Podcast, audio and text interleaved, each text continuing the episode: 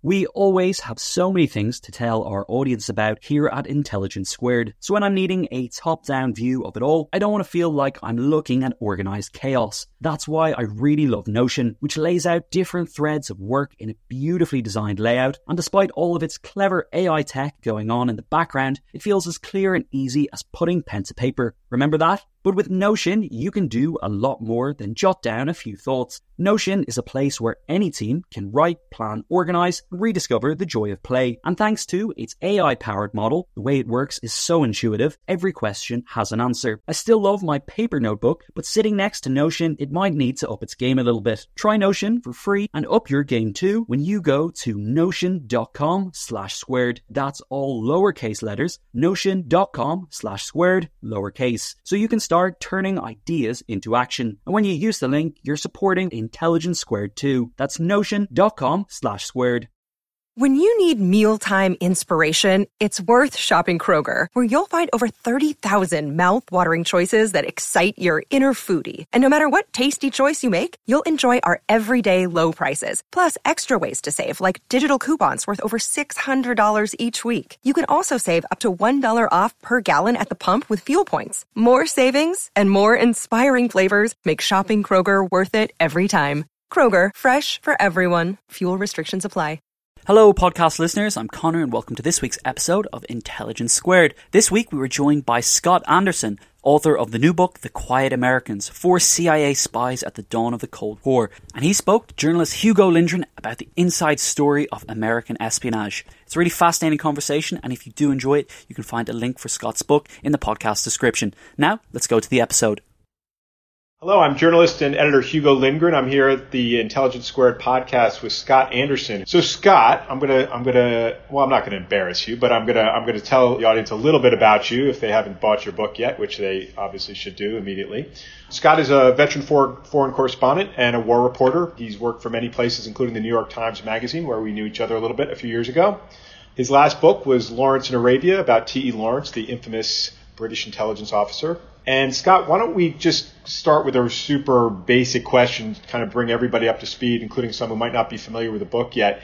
It's about the underpinnings of the United States sort of modern intelligence apparatus starting in and around World War II. Could you give us a quick overview of the ground you cover in the book? Yeah, I, I, fo- I focus in on uh, essentially a 12 year period from 1944 uh, towards the end of the World War II through to the Hungarian Revolution in 1956. And I, I chose this period because in 1944 FDR was still president, and he was talking about what was going to be the end of World War II was meant the end of the European colonial empires, the British and the French. They were causing so much disenchantment and rebellion throughout the developing world. And that also the United States was going to be this kind of a beacon of democracy. It was, it was going to export democracy around the world. And uh, he had this idea of the United Nations was going to be this transnational problem solving agency. Fast forward to 12 years later, and by 1956, the United States is now actually bankrolling the British and French empires around the world, and, and they're fighting insurgencies against communism in, in Asia and, uh, and, and in Europe, uh, Africa and America is now overthrowing, rather than spreading democracy, we're actually overthrowing democratic regimes in, in Iran and Guatemala. So I, I saw this this kind of twelve year period of the beginning of the Cold War as as really the the kind of solidified everything that was to come over over the next thirty five year history of, of the Cold War. Now, I want to ask a really basic question: Is why does FDR's vision not outlive him? I mean, it, it sounds you know, very consistent with where the country was coming out of World War II. This, you know, sort of heroic war, at least from the from the uh, from the perspective of the United States, liberating Europe from fascism. What's the what's the reason? What's where, where's the switch? I think, in a nutshell, it was that the, the American people in general, but especially Truman when he comes in in, in April of 1945 the war was the war was over. World War II was over. The Americans were demobilizing at the rate of fifteen thousand soldiers a day, just coming coming home, whereas the Soviets they kind of saw World War II as round one, and now round right. two is the West, and so very quickly they uh, the Soviets they had they had conquered or liberated Eastern Europe, depending on one's perspective. They very quickly solidified those countries as part of this, the Soviet bloc. And so there's this very critical kind of two year period where, to my mind, Truman and, and American foreign policy in general was kind of asleep at the wheel. They, the focus was domestic, and they, were, they really weren't paying attention to what was happening around the world and, and the, the kind of solidification of, of communist governments uh, throughout, especially in Eastern Europe. So, do you throw a lot of that on Truman? I mean, your portrait of him is not not very generous. Is that a big piece of it? His general sort of lack of qualifications for the job, his lack of worldliness, is that a big piece of it? I, I to my mind, yes. I, I, mean, I think that if you look at sort of turning points of American history, one particularly tragic crossroads was Roosevelt dying when he did. He, you know, it's, it's one of the great, great what ifs. What you know, what if in the post-war era Roosevelt had been there? Had he would he have been able to deal with Stalin in a way that Truman just uh, did not? I, I, I really feel that Truman was it was kind of a deer in headlights, and partly this is Roosevelt's fault too, because uh, Truman was kept completely in the dark. Uh, people around Roosevelt knew he was really ill and frankly dying for the, the last certainly the last eight months of before he died, and no effort was made to bring Truman on board to give him any sense of what was going on. Truman didn't know about the atomic bomb being developed, for example, until the day after he became president. So I think Truman was really, he really was just kind of at sea in, in this really crucial, crucial point. You described this pretty interesting moment with Truman, where he, I, I, don't know if it was his first meeting with Stalin, but one of the early ones in any case, and he he's sort of impressed by him and has this kind of almost Trump-like, kind of like gut reaction to him that he's like a man he can trust or something. Could you talk about that a little bit? Yeah, it was it was their very first meeting. It was at Potsdam, the Potsdam conference, right in, in August of 1945. So the war is just the war is still going on in in, in, in Japan. It's just ended in Europe, and and Truman met Stalin for the first time, and he wrote in his, in his personal diary Stalin is honest. He, he's smart as hell, but I can deal with him. So, in, in, kind of like 12 words, kind of got three things wrong. yeah,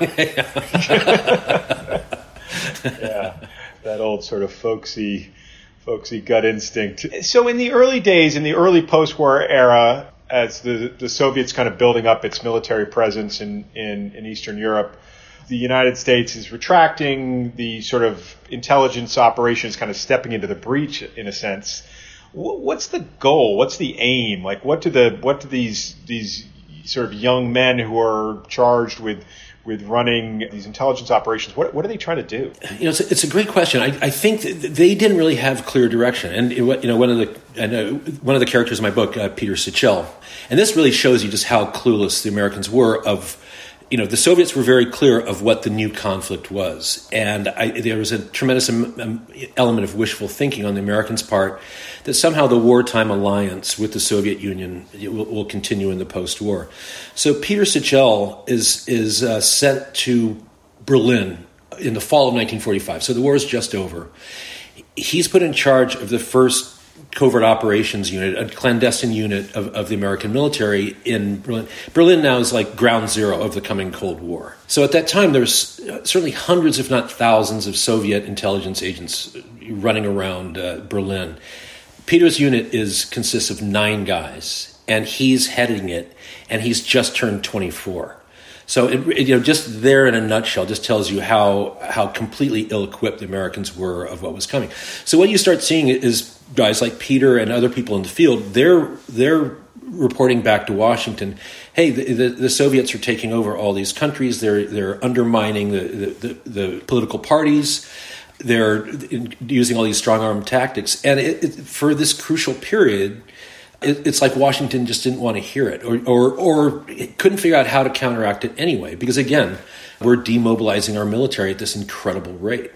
So one of the things that Sichel gets up to in Berlin is making connections with, with a bunch of former Nazis, and in at least at least one big example, but but I think others as well, making deals with them and and using their sort of expertise and their contacts to to further their own sort of intelligence operations. Can you talk about that a little bit? I mean, uh, this is an area where there's a lot of sort of general awareness of it, I think, but but you have some real real sort of specific cases in the book of sort of uh, collaborating with ex Nazis.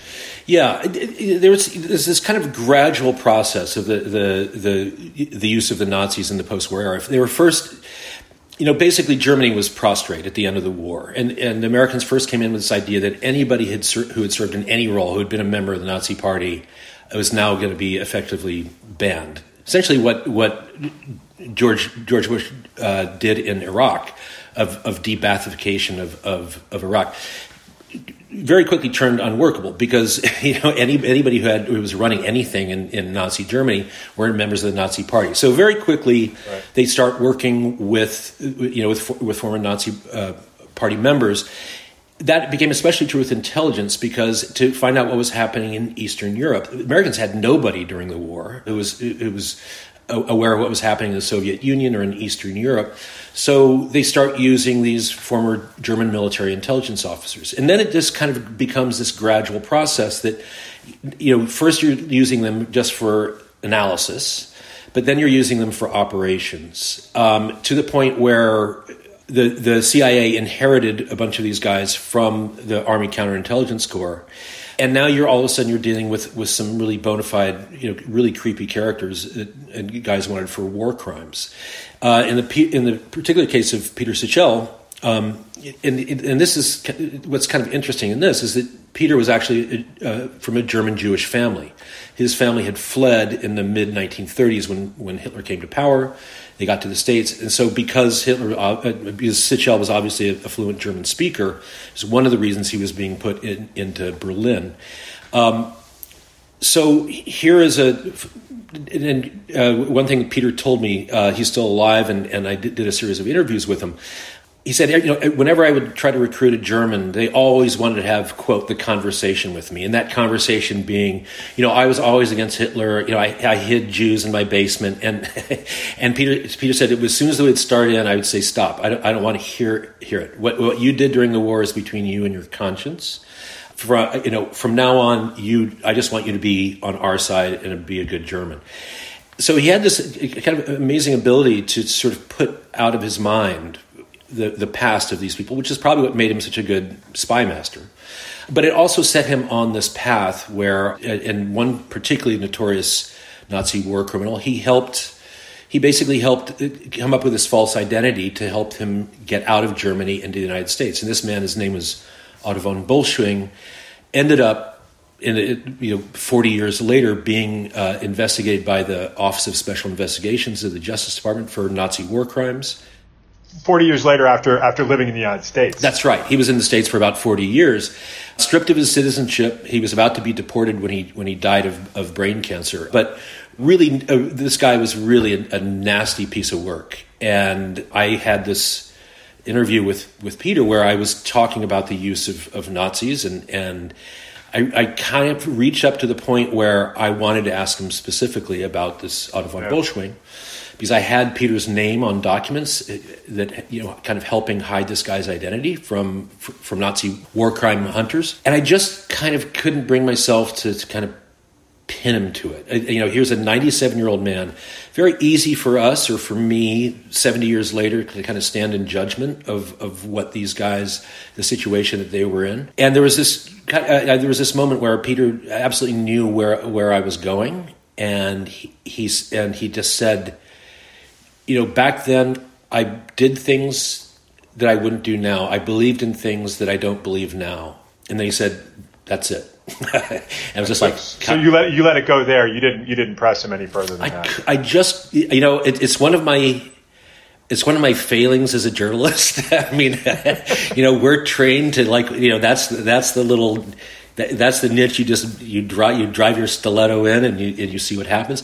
And but I guess you know my my sense of just being a decent person that kind of won out. I mean here's a here's a 97 year old man who obviously has lived with this in some form on, on his conscience all these years. And he has created a narrative for himself to kind of explain it. And it's like you know who am I to kind and of in a sense there, there there's not a there's not a mystery about it. You had the documents, you knew what he did. Yeah. So there wasn't there wasn't a piece of information that was missing. No, You know, no.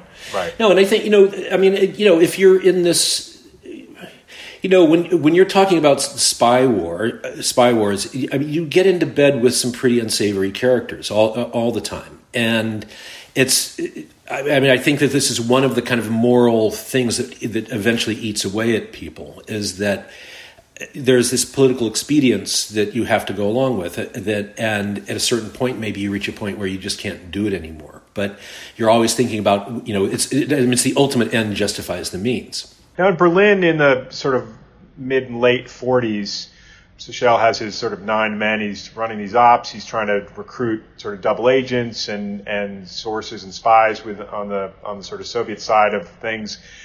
And reading your book, oh, I'm struck by just how it just feels like one colossal blunder or failure after another. I mean, there's just all their little networks getting rolled up, you know, where they think they're getting stuff, but actually everybody's a double agent, and they're, you know, it's it's what are what are the success stories that they built the great tradition of the American intelligence operation on? What where, where, were the moments where they're like, oh, finally we got this one, we got this one right? Right. I, I mean, very very few and far between, in, in certainly in Eastern Europe. Eastern Europe was just kind of a, a you know an unmitigated disaster. Um, one thing that you, you, you, mentioned about the, the there's it was in 1946, so Peter had just been in Peter Sichel had just been in Berlin for a year they were trying to get a sense, what's called an order of battle. They were trying to find out just how militarily prepared the Soviet Red Army was in Eastern Germany. You know, did they have like offensive plans? So they rolled out these huge chains of agents all through agents and subagents uh, throughout Eastern Germany, East Berlin, and they thought they were getting great material. And then, literally in a 48 hour period, all their chains disappeared. The, the, the Soviets had been watching them all along everybody everybody got pulled up. And this this was kind of a pattern. It, you know, also with when they were doing these these com- uh, commando operations behind the Iron Curtain of dropping anti-communist partisans behind the lines, the Soviets saw in, in some cases they were, the, these these anti-communist emigre groups were so infiltrated by the by the Soviets that they that they were waiting for him on the ground when these guys parachuted in. Uh, uh, almost all these operations were were just uh, complete disasters. Probably a bit more successful in Asia, uh, that certainly than than in Eastern Europe. But what you saw time and again was it was the whole culture of secrecy in the in the Soviet Union in particular, but in the communist world in general the CIA was just caught completely flat-footed. Never saw, you know, never saw the North Korean invasion of South Korea coming in 1950. Thought that the Soviets were still like three three years away from develop, developing an atomic bomb when they actually got it. And one thing that stunned me, I just had no no clue of this.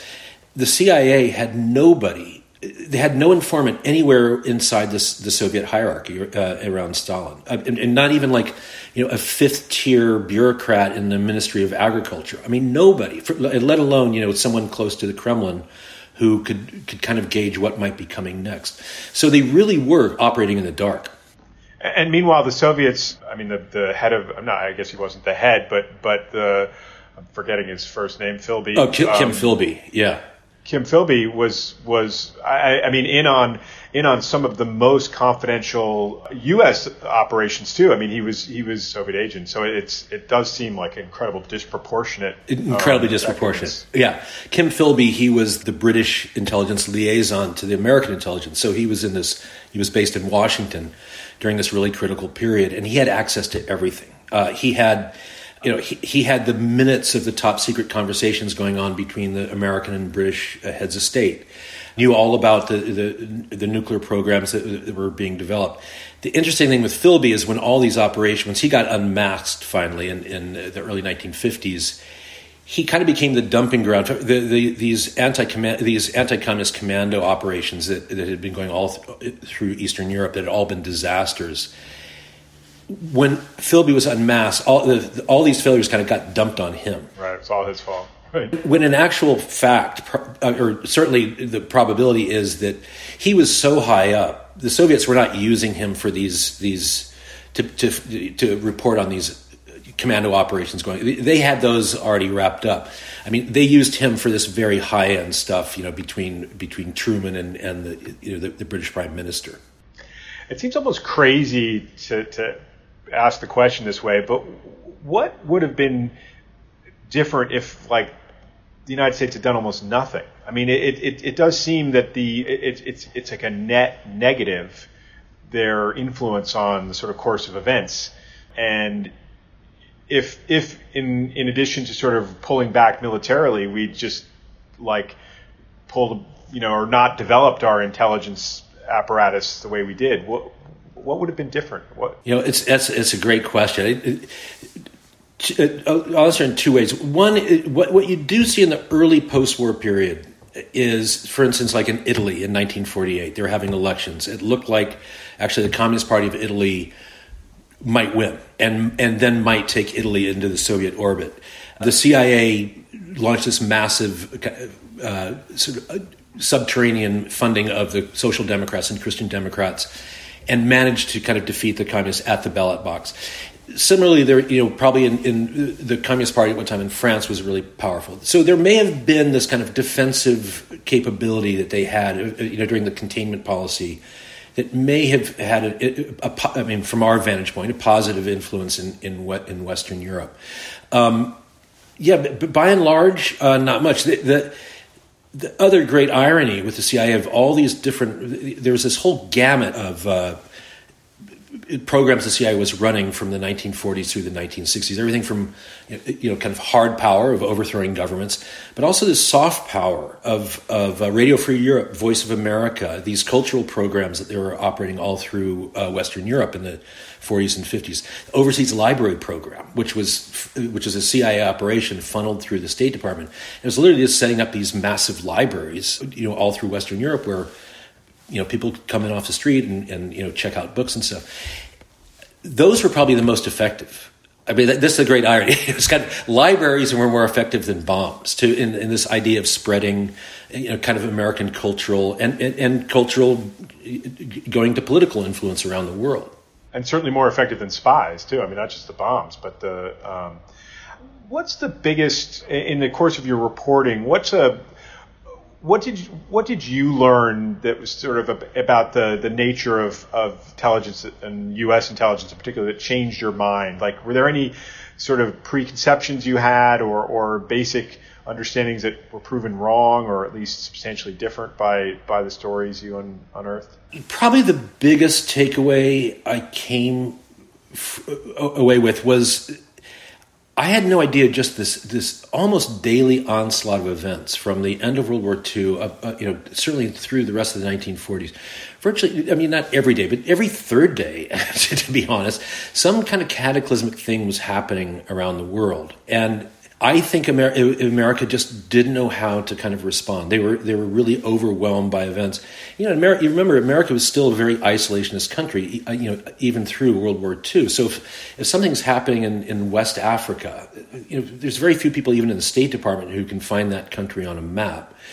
So I uh, there, there, there was this thing of of being o- just overwhelmed by events and I think also, I as I mentioned earlier, I you know I was stunned at the, the lack of of awareness of what they had, the knowledge they had of what was happening inside the Soviet Union.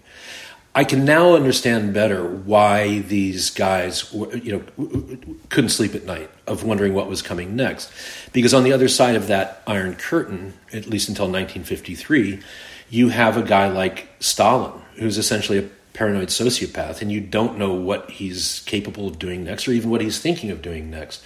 So I, I, I, think I have a new appreciation for just how in the dark and what a, what a scary time this must have been for people.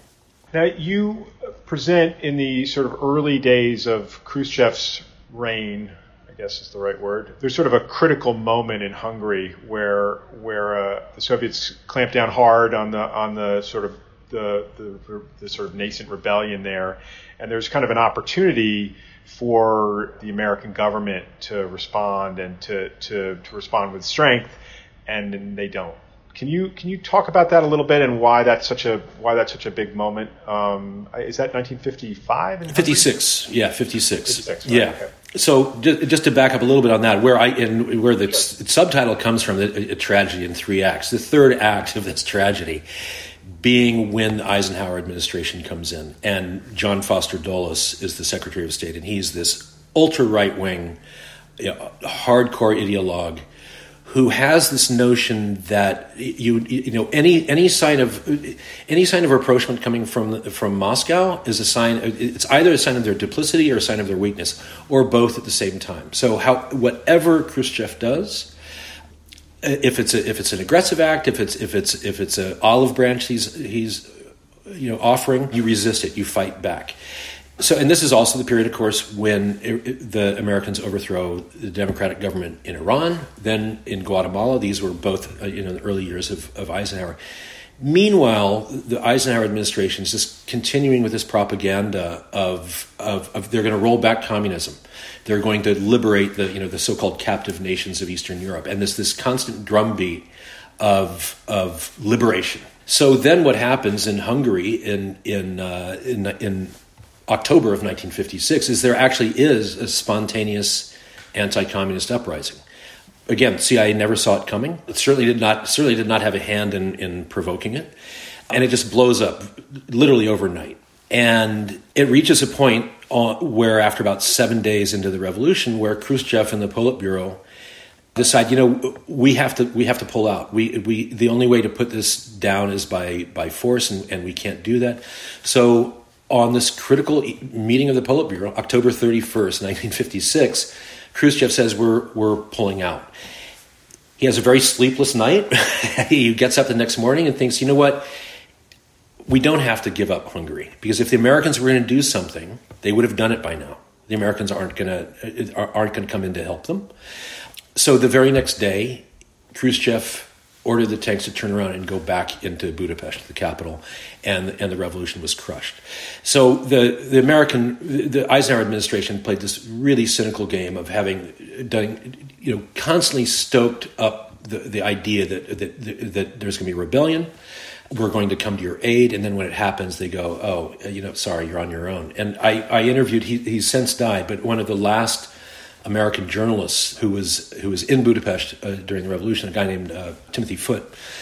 He describes this awful moment. It was the last day of the revolution where the, the Soviet tanks have come back in and they've pushed the, the rebels or the freedom fighters uh, into this tiny pocket in downtown Budapest.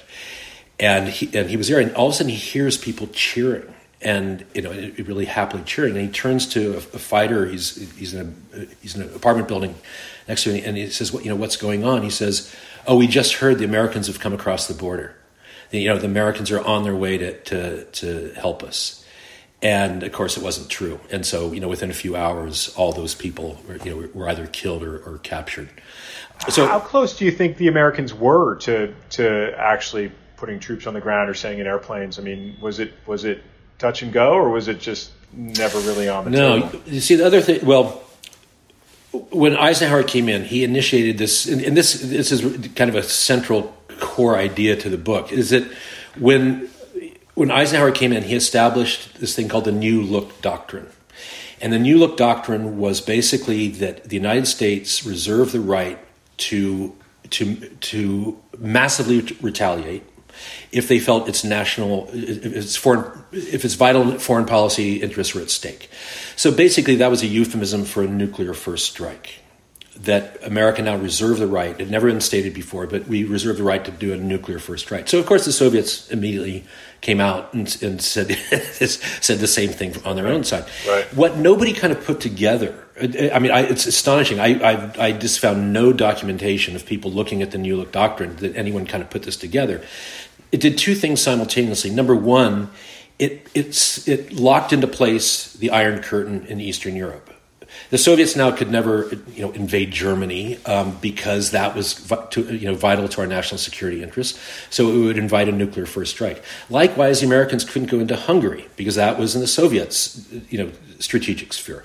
So, th- and then the other thing that Look did was that having solidified into place East Europe, it opened up the entire rest of the world as the playground for, because now you could now you could create mischief in all these other countries that were not you know, of, of, vital strategic interest to either superpower. So it had the effect simultaneously of locking Europe into place and opening up the whole rest of the world to the Cold War. So this brings us to Vietnam and to that's right. Uh, that's right.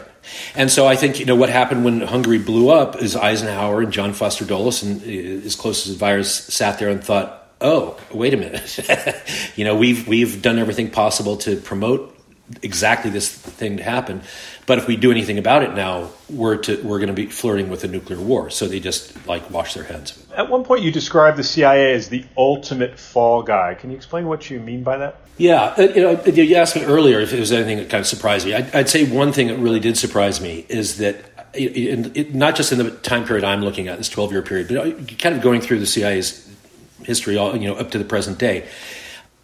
There's this idea of the agency being this, this, this kind of rogue operation at, at, at different key moments in, in, its history, you know, that it, that operates on its own. And this is an idea that our current president uh, is actively promoting.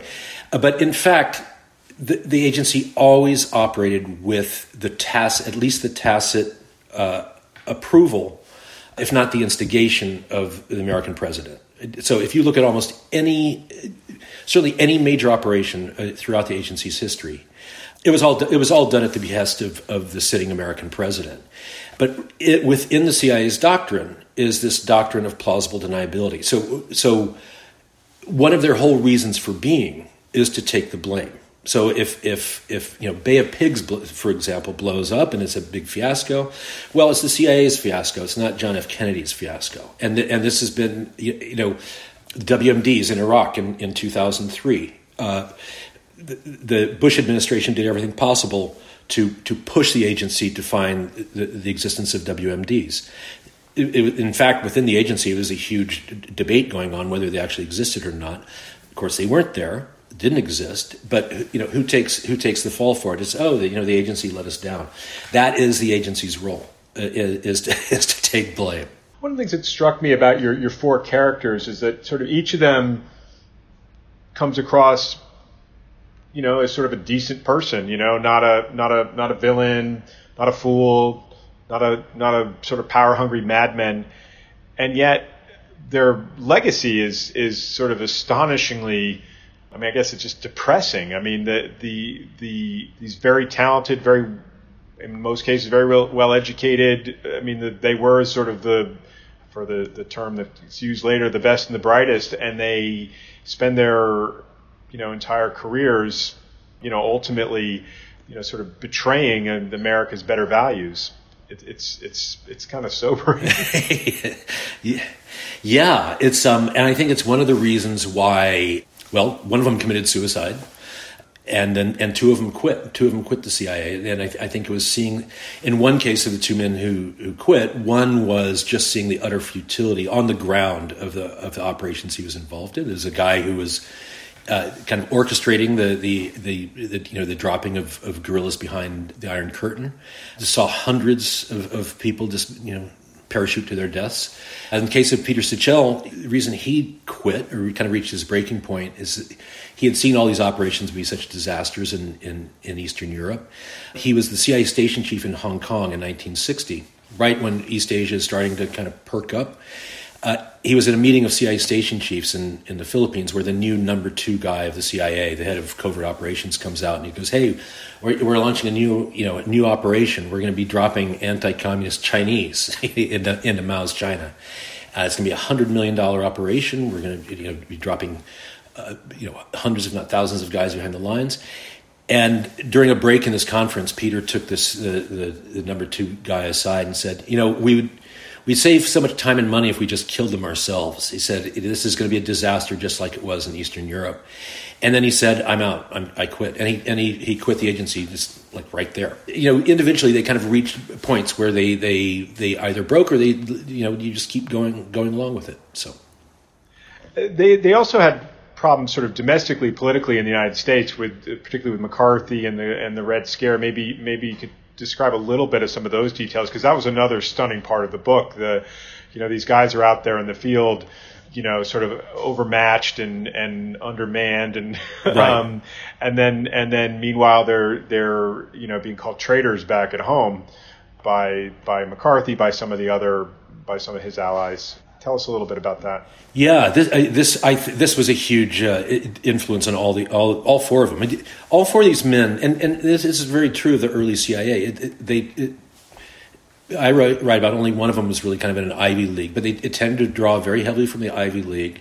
Most early CIA officers were were politically liberal, certainly very socially liberal, and certainly all four of them, and I write about it, and, and throughout the CIA of other people, I uh, you know saw things they had written from the time.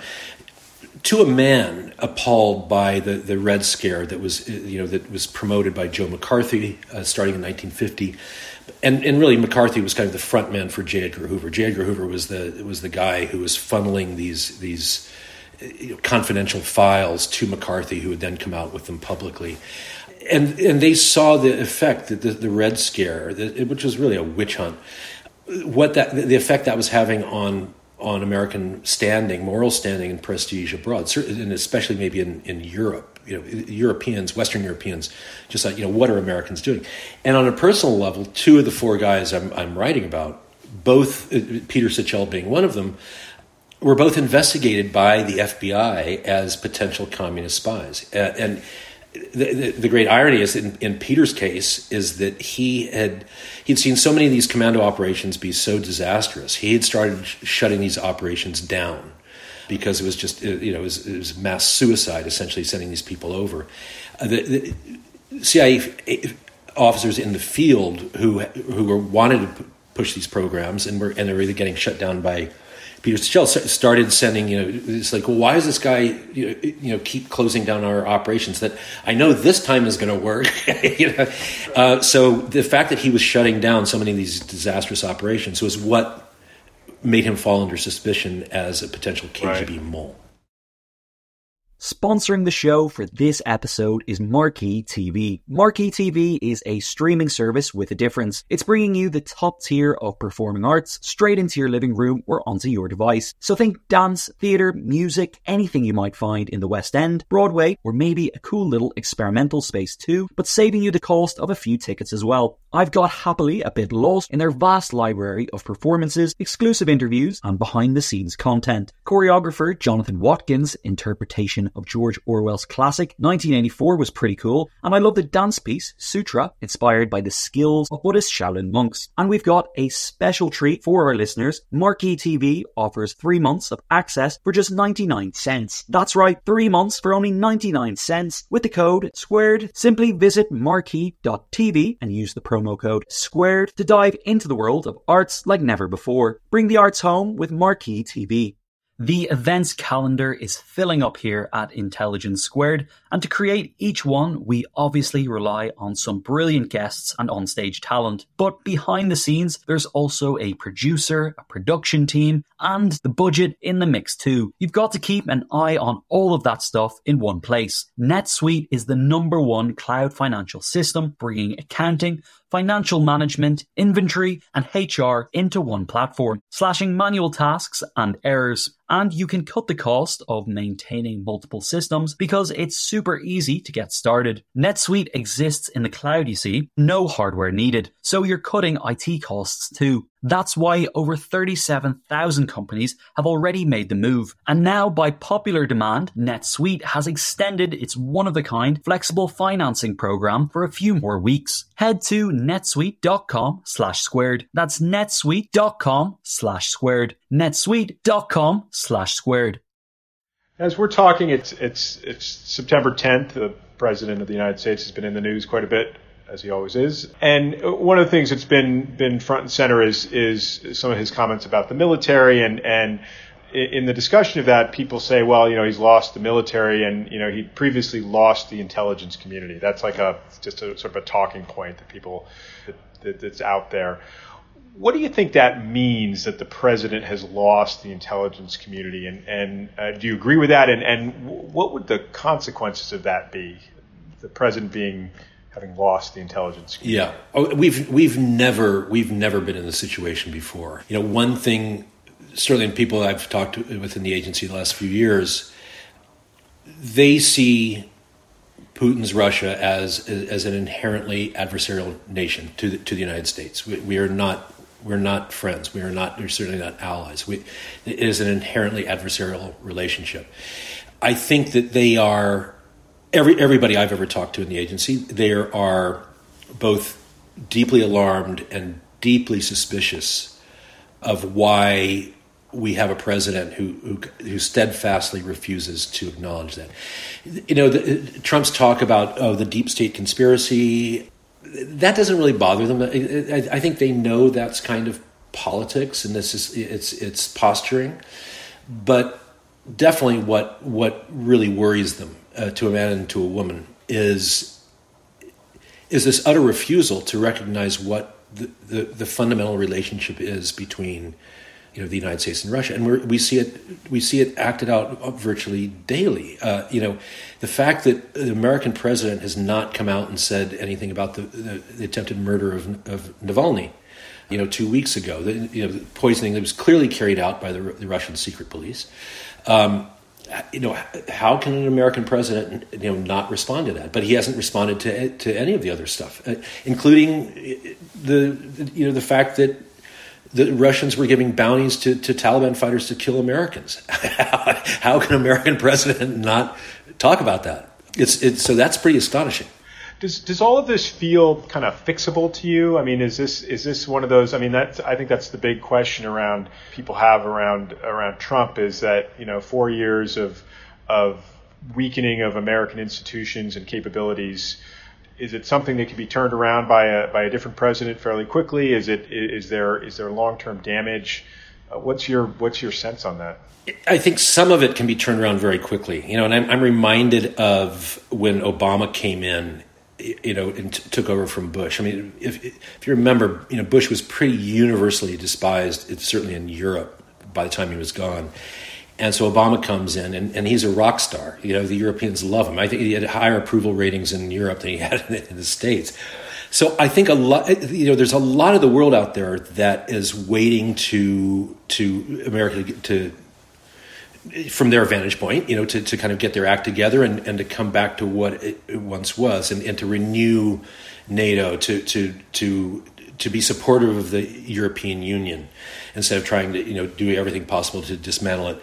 To to return to that the the kind of adversarial relationship with Russia. On a long term basis though I think that what is deeply corrosive about this administration is in the eyes of other people around the world is like that well the Americans elected somebody like Trump once. What's going to prevent them from electing somebody like him again? and on a large level, this even kind of transcends Trump. But I think one thing that Americans, you know, all around the world, the view the view that people have of America in general as a, as a power is that you can wait them out. You you know all, all you, you just play beat the clock with the Americans, and eventually they're going to get tired and go home. And and you know, certainly that was Stalin's idea in 1945 it's like the Americans are going to uh, pack up and go home, and they're going to leave the, the, the, playing field us. Uh, we're about to see it play out in, in Afghanistan. It, you know, it's, I mean, it's, it's in the works. You know, Americans, just like we did in Vietnam, we're looking for a you know quote decent interval so that we can kind of say, oh, our job here is done. We're going to leave, and then uh, hopefully there's a decent interval before the whole thing goes down the toilet and that's that's the all the American it's policy. Been twenty years in Afghanistan, though. I mean, that is a that's true. that's, that's pretty, true. But it's been you know, it's long road. That that has been, and, and, but it's been very, and it's it's probably a, a, you know, and as as was Vietnam, we seem to do one or the other. We we either like you know like go in very quickly and pull out, and then and then they're stunned that the whole thing falls apart or yeah, we, we or we stay in forever and, and, can't figure out how to get out. But but certainly the you know the so-called American solution in Afghanistan is going to look almost exactly like the solution in Vietnam. Since you do know a lot about Afghanistan, what I, I guess I'm confused. I, I, understand. I feel fairly well why uh, uh, Obama doesn't close Gitmo. Like I, I, I, I, don't agree with it, but I understand it. I, I'm not sure I do understand why Trump doesn't have the troops out of Afghanistan. I think he doesn't want the embarrassment on his watch of watching the Taliban take over. You know, I, the, the the awful thing of Afghanistan is after all the deaths, all the destruction, we're going to end up, you know, right back where we were almost 20 years ago. Once the Americans, you know, pull out altogether, um, I, you know, I, I give it a matter of months before the Taliban takes over, and then and then you potentially have another you know, so-called rogue state in, in, in the middle of Central Asia that could that, because when we when we leave, we're going to leave completely. I mean, we're not going to have eyes and ears on the ground, and so you know the idea of an, another Al Qaeda or, or ISIS coming along and using Afghanistan as a base, it's, it's a distinct possibility.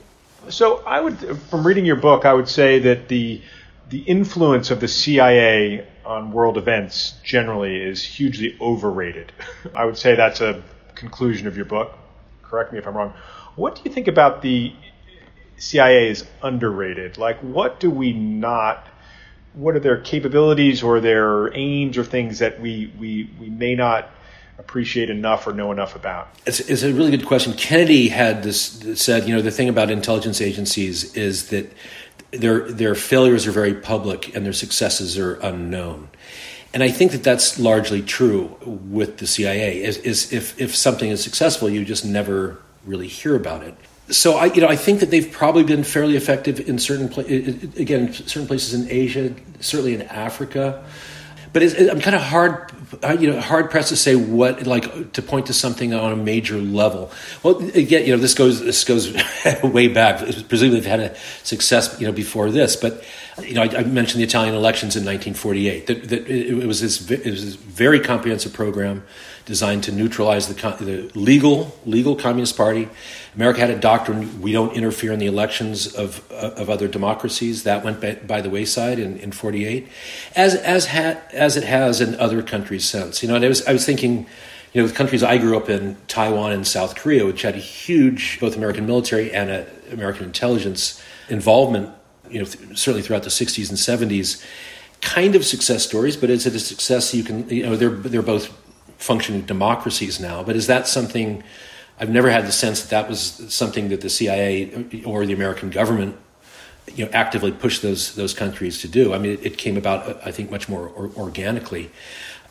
So long, long, long way around to your to your question. I think the answer is you you often just don't know what where they've been successful. So we're, so, so we're, back to where we started from in a sense. Maybe the influence on world events is not right. not overrated. Exactly. Um, right. um, so I want to I want to close by asking for a recommendation. First of all, I want to make sure I, I give a, a, a, recommendation in terms of your book because I think what's what's really truly wonderful about it is it it, it has a it's it's very much engaged in in the nitty gritty and the history of of the United States and the mid century, but it's also just a really sort of excellent kind of adventure story with, with a lot of different characters and, and a lot of really cool areas of the world, and, and it's just an exciting reading experience. So I want to make sure people know that too. This is not this is not Scott does not press your you know nose up against all these depressing facts and force you to acknowledge them. It's it's it's really a, it's it's really a very a really pleasurable reading experience. But I want to ask you for a recommendation. I, I guess personally, what I would most want to know is is there a great spy novel that you love? And you, you, you I'm going to ask you not to pick one of the obvious ones. I might even have to take John le Carre off the table. But is there is there a, work of fiction or nonfiction that you think gets aspects of this world right, or that you just think is something people should uh, should read? You know, one of my all time favorite books, I, I, suppose it's a spy book, is Our Man in Havana okay. by Graham Greene. It's just of course, Graham Greene was he was an intelligence officer, uh, but it really gets to. It's just a wonderful book. It's a it's a it's funny, but it, funny in a very acerbic, dark way, and it, it, it I, not to give anything away about it, but it, basically a, a, guy starts cooking information that he's sending back to London to basically raise money. And, and he kind of, he, the, the, more information he sends, the more it becomes this, this kind of, you know, vital national security concern of what's happening in Havana. And, it's, and, it's, and it, it does get to something about the absurdity of that whole, the, the spy world and how things how information can be manufactured. And I, but I, from a from a more realistic standpoint even though you took him off the table I have to say Le Carre really does again another former intelligence officer. But the this the the the the sadness the, the, uh, and the solitude of being a spy, being a double agent, be, having a secret life, and, and, as alienating as that is, it sounds very cool when you're on the outside but you know you're, you're, it creates a distance between you and everyone around you including your own family. And i, I really gets that. Is there one is there one that, that, that stands out in your mind as a, as a personal favorite? Probably tinker tailor soldier spy I, I would think. Yeah. Yeah. Wow, you really um, well. I, I mean, I have to agree, but uh, it's it's uh, if, if, you haven't read it yet, you really you really You have to read Scott's book first, but then you can get to Tinker Tailor Soldier Spy. anyway, Scott, thanks a lot. This has been really a lot of fun, and appreciate you joining us. This has been the Intelligence Squared podcast with Scott Anderson. He is the author of The Quiet Americans, a new book about the history of the American intelligence sort of apparatus. It's it's a terrific book, and uh, uh, thank you very much, Scott. I really appreciate it. Thanks so much, Hugh. I really appreciate it.